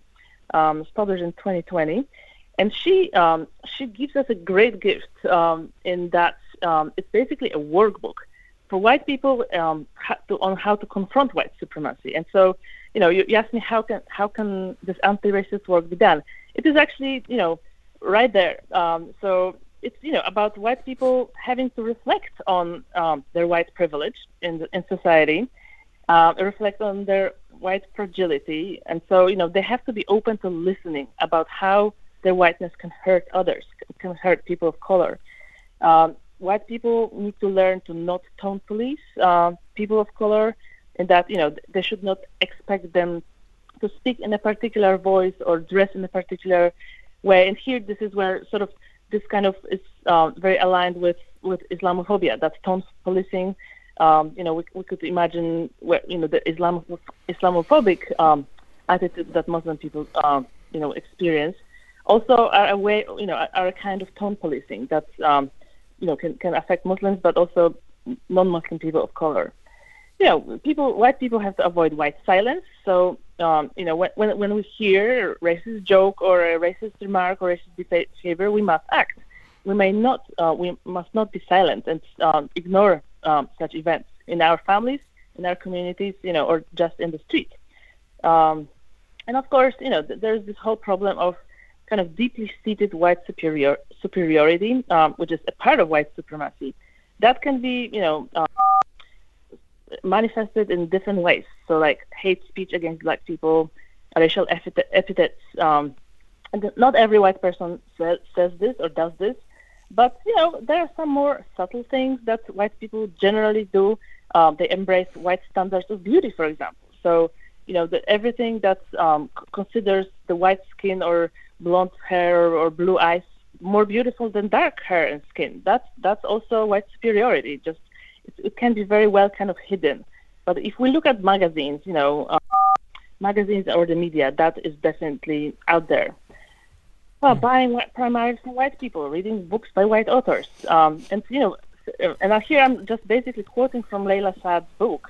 And uh, for, for for me and my research, um, you know, she says white people be- believing that they're more smarter, more valuable, more beautiful and spiritual than black people. And here, you know, is where the cracks of the of the argument is that with white conversion, sometimes white converts may see themselves as uh, you know, in some ways superior than black converts because they they don't have, um, you know, they, they claim as being raceless or cultureless um, or more kind of educated. All those things, um, especially you know, in, in the in the context of conversion, play out. So, so yeah, there's a lot that white people can do. Um, um, and yeah, I definitely recommend Layla Saad's book, Me and White Supremacy, for for anybody who wants to do anti-racist work sincerely. Okay, brilliant, Dr. Anna Piela. Thank you very much, uh, scholar of uh, gender and Islam, um, and the expertise uh, that you have, including feminism in Islam. Thank you very much for joining us, and thank you very much for your valuable time. Thank you very much for having me. Um, have a great day. Bye bye. Good day. Thanks now. 0208 is the number to call. Uh, you can also tweet at Voice of Islam UK. Very interesting uh, discussion that we had with Dr. Anna. Um, of course, about how, you know, uh, women who are converting to Islam, and especially from Eastern Europe as well, from Poland, for example, that we talked about, uh, feeling that they already um, are living or want to live a lifestyle that is, uh, you know, a blueprint of what Islam teaches. Absolutely, and that again, um, a sign of the truthfulness of a religion when people from the inside already feel like that a, a certain way um, um, um, of living um, is the right one. When people from the inside believe that uh, there should be one God, when wh- why why are we um, praying towards three, four, five, or even multiple gods, right? So, yes, definitely, and uh, but but uh, um, it also shows us that people um, of different um, ethnicities will be facing different sort of challenges when Yeah. they accept Islam. Yeah. For instance, the prevalence of Christianity um, um, in in Poland, etc. Um, but we can obviously hear more um, about um, such converts, especially um, speaking with our next guest caller. Yeah, exactly. Uh, uh, just just before we go, that I think one thing that came to my mind was the Prophet Muhammad, peace and blessings for Allah be upon him, also said, uh, didn't he, that uh, Islam is a religion that appeals to your nature, to your absolutely, absolutely. So again, uh, people who who do come to that point where they understand that okay, you know, true respect is not that you wear less or that you're more exposed, but rather than that you're more protected and you are in modest Mhm, clothing, for mhm. example, Mhm. and then about morals, and then about you know the way of eating and drinking, and to stay away from alcohol and uh, to to eat a, hel- a healthy and balanced life. Uh, sorry, balanced. Um, uh, you know. Uh, uh, food and, and to live a healthy and, and, and balanced life Mm. that is the way of Islam as well. When they Yeah. realize that this is what Islam teaches, that they feel okay, you know, this is this is what what is my religion. This is this is what how I want to live my life. So so that attracts people as well, and that comes back to the point that we mentioned earlier that Islam is a universal religion. It it appeals to people from all different backgrounds, from people from across the world. It is not, you know, its teachings are not limited to to or, or you know its teachings are not something that's uh, that works for Pakistanis or, or, or Africans. You know, it, Yeah. it's a teaching that works for everyone. Mhm, Everybody who mhm. wants to to increase in, in piety and righteousness. Of, obviously, Islam was would be the attractive things for them. absolutely. Um, let's go to our next guest. Uh, we have uh, Dr. Kaleem, uh, sorry, Kaleem uh, Edwards uh, with us. Uh, he's not a doctor yet, um, as far as I know. Uh, Kaleem, um, assalamu alaikum. How are you doing? Walaikum assalam. In fact, I did used to tick the doctor box on my credit card application. So occasionally a doctor, I would get a doctor, but uh, that was uh, I only uh, then I stopped doing it. But uh, John Lewis used to ring me up and say, "Oh, Doctor Edwards, your fridge is arriving." I was like, yeah, you know, so much easier. But uh, I don't recommend that to everyone. But choose a professor one; it's much easier. Yeah, yeah. Well, you're a professor for us, uh, Chris. Uh, oh, very thank kind, you, thank kind. you very much for joining once again. Always great to uh, to have you on. Um, you obviously we have talked about um, you know your um, conversion before as well. You converted in 1990, and uh, is is that correct? I did, right? yes. Yeah, that's right. Yeah, sixth of January, 1990. So Yeah. it's been a while now. Yeah, it's been a while, and uh, look where you are. I mean, you've you're you were working actively with uh, the Humanity First charity, and uh, oh, Yeah. you're you're now a beekeeper as well. So uh, Yes, So, exactly. yes. Yeah, onwards and upwards. yeah. Um, it's commonly kind of believed, Chris, that Muslims are always from a certain culture or they they are from you know a certain background or a certain continent. Um, but obviously, with with with Islam, you know, appealing to so many people, white people as well. How has your experience been um, with with Islam and, and, and the teachings of Islam and, and the you know the the the the way that you wanted to live your life? Yeah, I would say that um, you know I, converted in a time before 9/11, so um, these days the movies that depicting Muslims are generally in a negative uh, stereotype of, of an Arab or, or something like that. Um, and and obviously when people convert these days, there's always that stigma that um, that oh gosh, Islam is such a worry. When I converted in 1990, very little was. I mean, certainly my family, they only heard, uh, they knew that Cat Stevens, the, the singer, converted to Islam. There really wasn't very much uh, um, discussion about it or fear at all. Mm-hmm. Um, I think my family just thought, welcomed the fact that I wasn't going to be done for drink driving or something like that. I was going to drink, give up alcohol and all those benefits. So for them, I don't think they saw any negatives, it, just uh, more positives, really. So, and um, but you're right, it, it um, there's an expectation that uh, Muslims look like this and you know Christians look like that. But you know, you go to um, the right Christian church and it's uh, a very West Indian or an African focus. So I think you know all religions have that ability to to capture all different faiths, but the general perception is that uh, Muslims don't look like me. It's why I try and wear a beard. give give them a sporting chance. yeah, yeah, of course. That's one way. Um, also, you were introduced to the teachings of Islam. Was this something specific that really struck you about it? I mean, what was the point that you decided, okay, you know, now I'm I'm gonna convert to Islam? Yeah, well, I tell you what, I mean, really, Islam's one of those funny things in that at university I was um, looking for. You know, I think when you go to university, you're looking for something, whatever it is, and uh, I, did see that it was a, a, a solid logical path. I'm a science person, so I like sort of logic and structure. The only thing is, I had a difficulty believing in God, so I kind of almost had to have that leap of faith where you uh, start practicing uh, and then see if your mind tunes into that wavelength. And uh, by the grace of the good Lord, all is well, and I and I, and I fully accept it now. But certainly, there was a time when I was sort of going through the motions and following the the practice and and uh, I'm very short. Very, you know, it didn't take many months. Then you start to sort of um, get that good feeling, and you, you you understand that God is there. But uh, I think that's a journey for everyone to to make. Absolutely, um, Chris. Um, even though Islam obviously is a universal religion for all, um, it is also often alleged that people who convert often feel left out or aren't as well integrated into their wider communities. Um, how would you respond to this? Yeah, I don't think that's. Um, I definitely look around. Obviously, it'd be lovely to have a majority of, uh, of, of, of, of Westerners in, in the local mosque.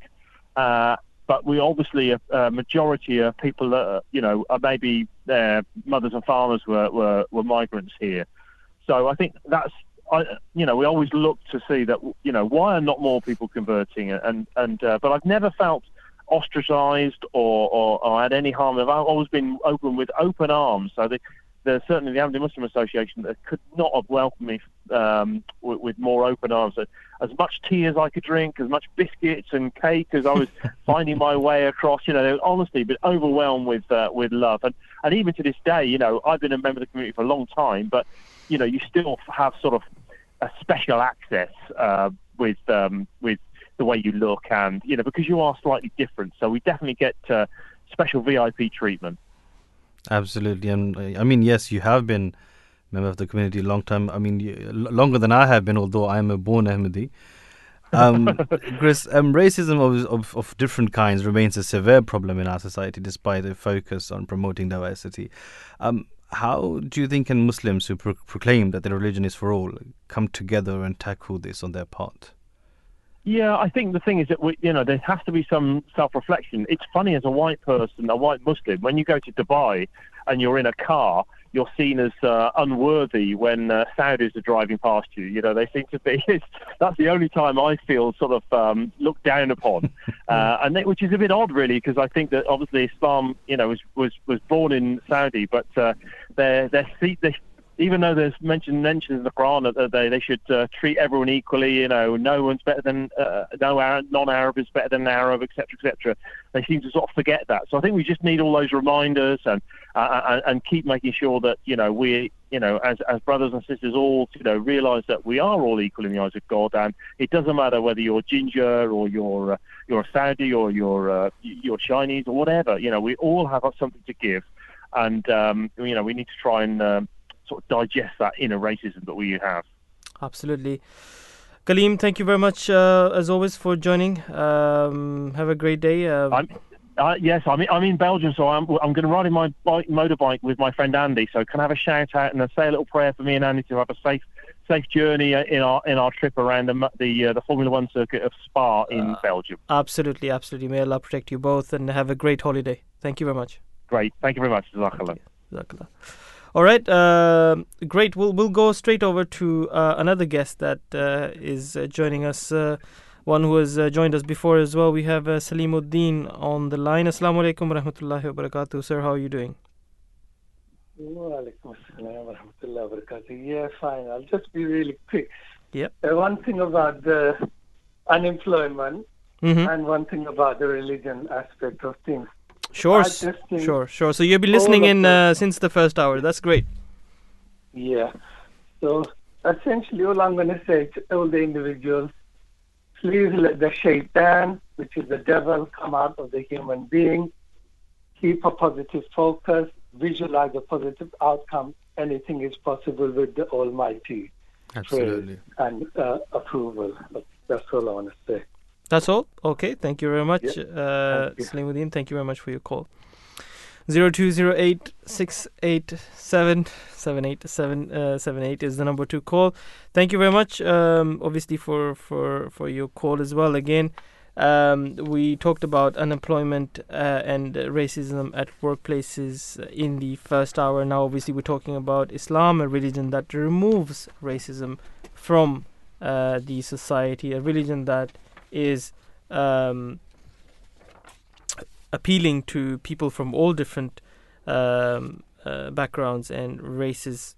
Now, there are ways that we can reduce racism, and there are different ways to do that. Uh, researchers have found that uh, social contact with people from different backgrounds is associated with lower levels of prejudice, but that the quality of our interactions with others are 10 times more important in reducing prejudice than the number of our interactions. So, of course, when you are in a going into a society which is predominantly white, you could say, then obviously there will always be people who have not enough knowledge, or they might be scared, or they might be unsure that you know who are these people of this Mhm. color, you know which country have they come from, you know, and then the different you know things that they are not used to might be something that creates a little bit of racism where they might lack a little bit of trust or they might not you know uh, feel comfortable with the with with people of different color or different backgrounds. And and of course when people talk and discuss and when people work together and they tend to understand um, and learn more about you know other people from uh, from from from other backgrounds then they understand okay th- these people are just like us. So so there's no reason to be scared or there's no reason to you know have um, have doubts or, or have any kind of you know racism so i think education again Yeah, uh, is, the, is the key that we I talked about I think what one idea I, I, I, I recently came across someone who shared with me was that he moved into um, a, a sort of set of flats and the people around him were mostly white. So he, he wasn't very well received. Um, this individual is uh, from a South Asian background. So um, one of uh, a few of his neighbors would always say that, well, your your house smells of strong spices, and this is something we we, we don't like or appreciate. So instead of um, stop cooking, um, he just told his wife to make loads of biryani, and they just handed out to all the neighbors, and uh, suddenly they didn't seem to mind those uh, Spices. spices uh, anymore. So it, it's it's it's always about reaching out, and once we show them our sort of true face, true Yeah. colors, um, they will definitely appreciate. I mean, look, it. look now. I mean, people in this country love curry, for example. Exactly, I mean, that's exactly. something that has taken time for them to adapt. Absolutely. People have, you know, now seen, you know, the the, um, you know, get to know different cultures. So again, obviously, all of that comes with diversity as well. Uh, we're gonna go to our next guest, uh, our last guest for this hour. That is Emma Ahmed, uh, who is a special needs teacher from Leicester, joining us. Assalamu alaikum. May peace and blessings of Allah be upon you, Emma. Thank you very much for joining. Walaikum salam. Thank you for having me. Thank you very much. It is um, commonly believed that uh, Muslims are always uh, from an Easter or Eastern origin or from a specific, you know, place. Um, as someone who ch- challenges that perception, what has your experience been like uh, with with people who may have expressed similar views, or or people just generally been afraid of getting to know a Muslim? How how do you change that perception? How do you you change, um, you know, not necessarily racism, but just racist thoughts? Um, well, as you mentioned, um, I, I am trained as a teacher, um, so I've been working um, a lot specifically with young children, primary school te- um, children. So I find actually I've had a lot of positive experiences um, with you know people assuming that I'm from a different country and things. So for example, there's a lot of like five, six year olds who would just come up to me and say, "Oh, Mrs. Ahmed, where are you from? What country do you belong to?" And I would, and they would be surprised when I'd say, "Oh, I'm from England. I've always lived in England. I'm English." Um, so it, it, it, in that sense, it's actually really nice, and um, I use it as a to tabligh opportunity. Um, to, to teach people that you know Islam is a very um, diverse religion and it's not just from certain countries that you have to belong to that religion. It's um, it can be for everyone. Um, and it's the same with um, you know adults as well. They've been you know it's often just met with curiosity um, rather than hostility, and, and from my experiences. So I just try and use that as a um, as a positive way of kind of teaching more about Islam and the reasons why I converted and things. Um, yeah, so it, and it, again, it's just being setting a good example and um, trying to be the best person because that might be the only way that people have exposure to Islam is through you know one individual. Absolutely, and I mean, um, with a positive attitude, you, you can really can turn around any situation you're in for the good of yourself and others. Um, Emma, um, more about your conversion. Now, there is always this this this one, um, I, I guess, point or um, part of the teaching of Islam that that would struck someone. Um, and that would sort of sort of tell you, well, that's something I hadn't seen before. Um, what was that point for you where you thought, okay, this is something that really attracts me towards Islam? Um, there was quite a lot to be uh, to be honest. Um, so my background is um, from a, quite a small town in, in the north of England. So I didn't have a lot of exposure before going to university um, about different cultural backgrounds and religious backgrounds.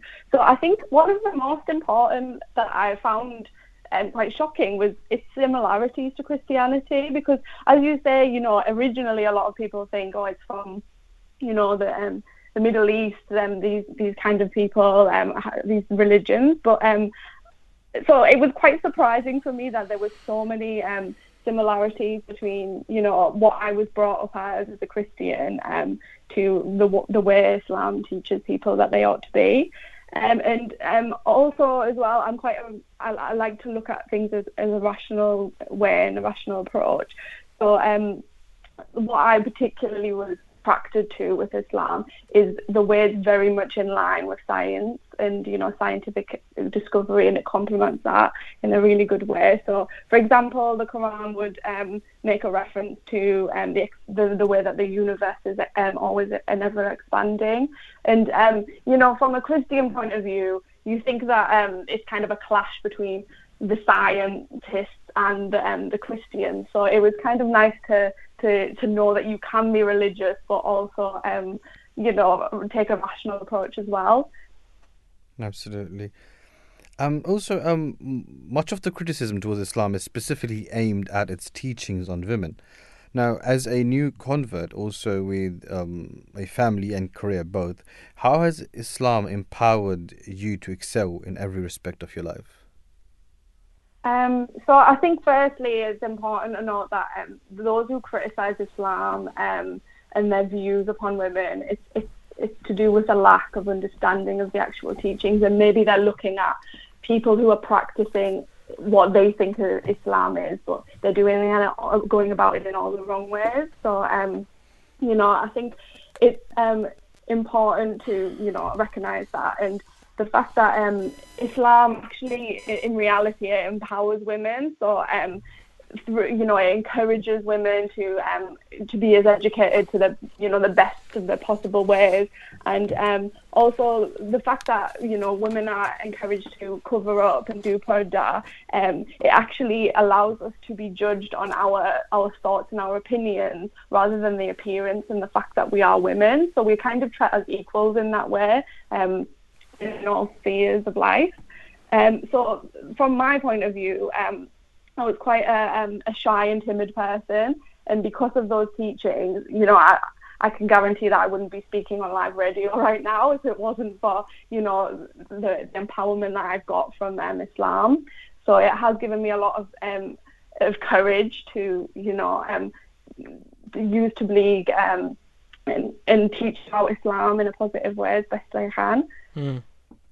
No, absolutely. I mean, it's just a it's it's it's a great um, you know way to uh, to describe that. I mean, uh, similar um, stories that you also heard from from other people also who who converted and have had similar you know uh, experiences of, of, of life. And I think another very important um, aspect is that. Um, you know the community feel of, of the Ahmadiyya Muslim community, especially where you have uh, we just re- recently just had our annual convention the Jalsa Salana where you know people from all different backgrounds and races uh, come together to to um, to um, take part in this blessed convention to learn and to spiritually progress.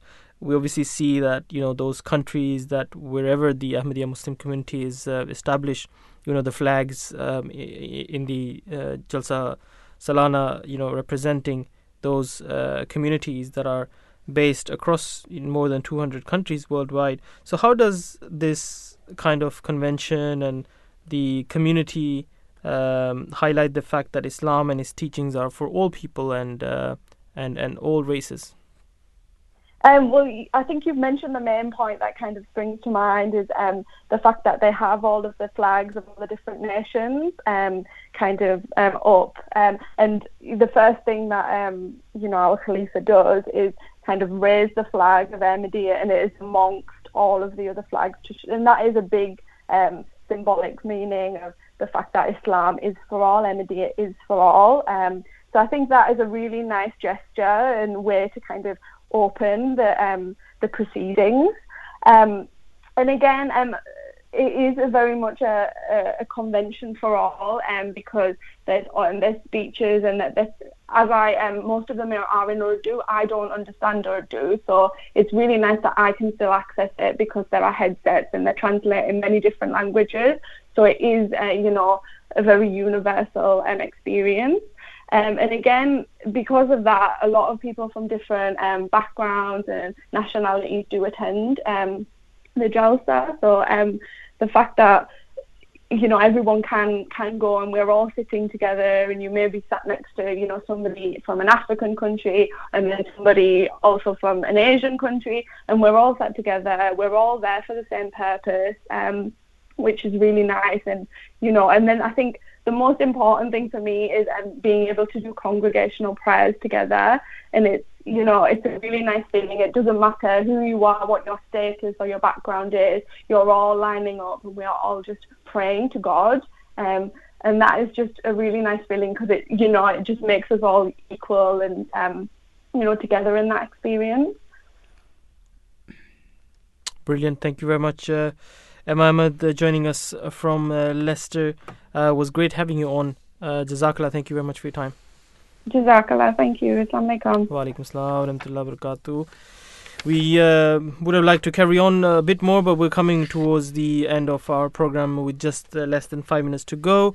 Um, we did talk about you know ways that we can uh, reduce or eliminate racism, and of course, the Islamic teaching uh, pays uh, a lot of attention and uh, emphasis on that. Um, in chapter 49, verse 11 in the Holy Quran, we read, Surely all believers are brothers, so make peace between brothers and fear Allah that mercy may be shown to you.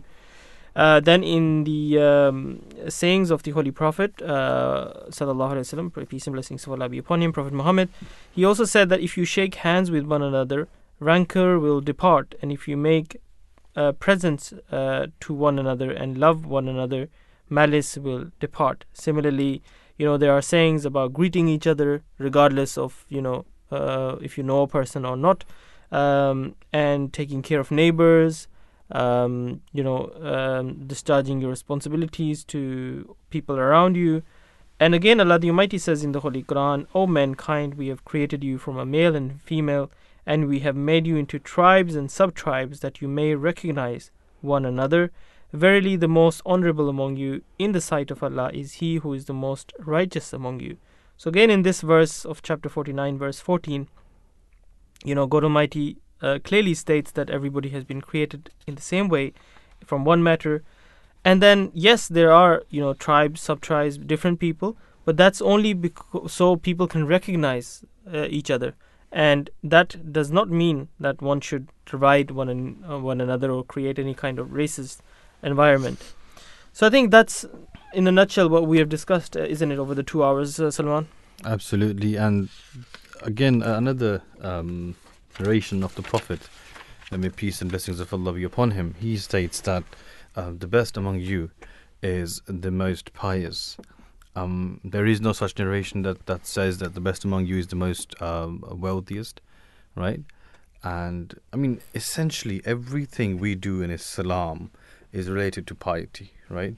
So, Islam doesn't stop you from traveling the world. Islam wouldn't stop you from um, making money. Islam doesn't stop you from doing whatever you like to do, uh, as long as it is in uh, certain parameters, right?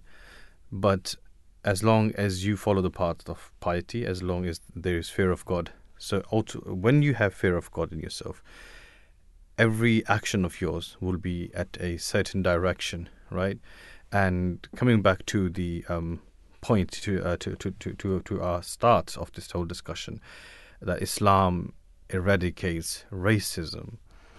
If you have the fear of God in you, if you have the love for the creation of God in you, things such as racism just cannot exist. Yes, There, there is no coexistence between the fear of God Yeah. and racism. Simple as that. So the the key is there that people need to turn towards God. Exactly, exactly.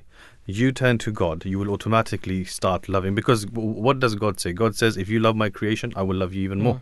Mm, Right? mm. So the way to become God's beloved is to love His creation. Yeah. And racism is the last thing you you can do To please you- God, yeah. To please God. So that is it. That, that is the essence of it.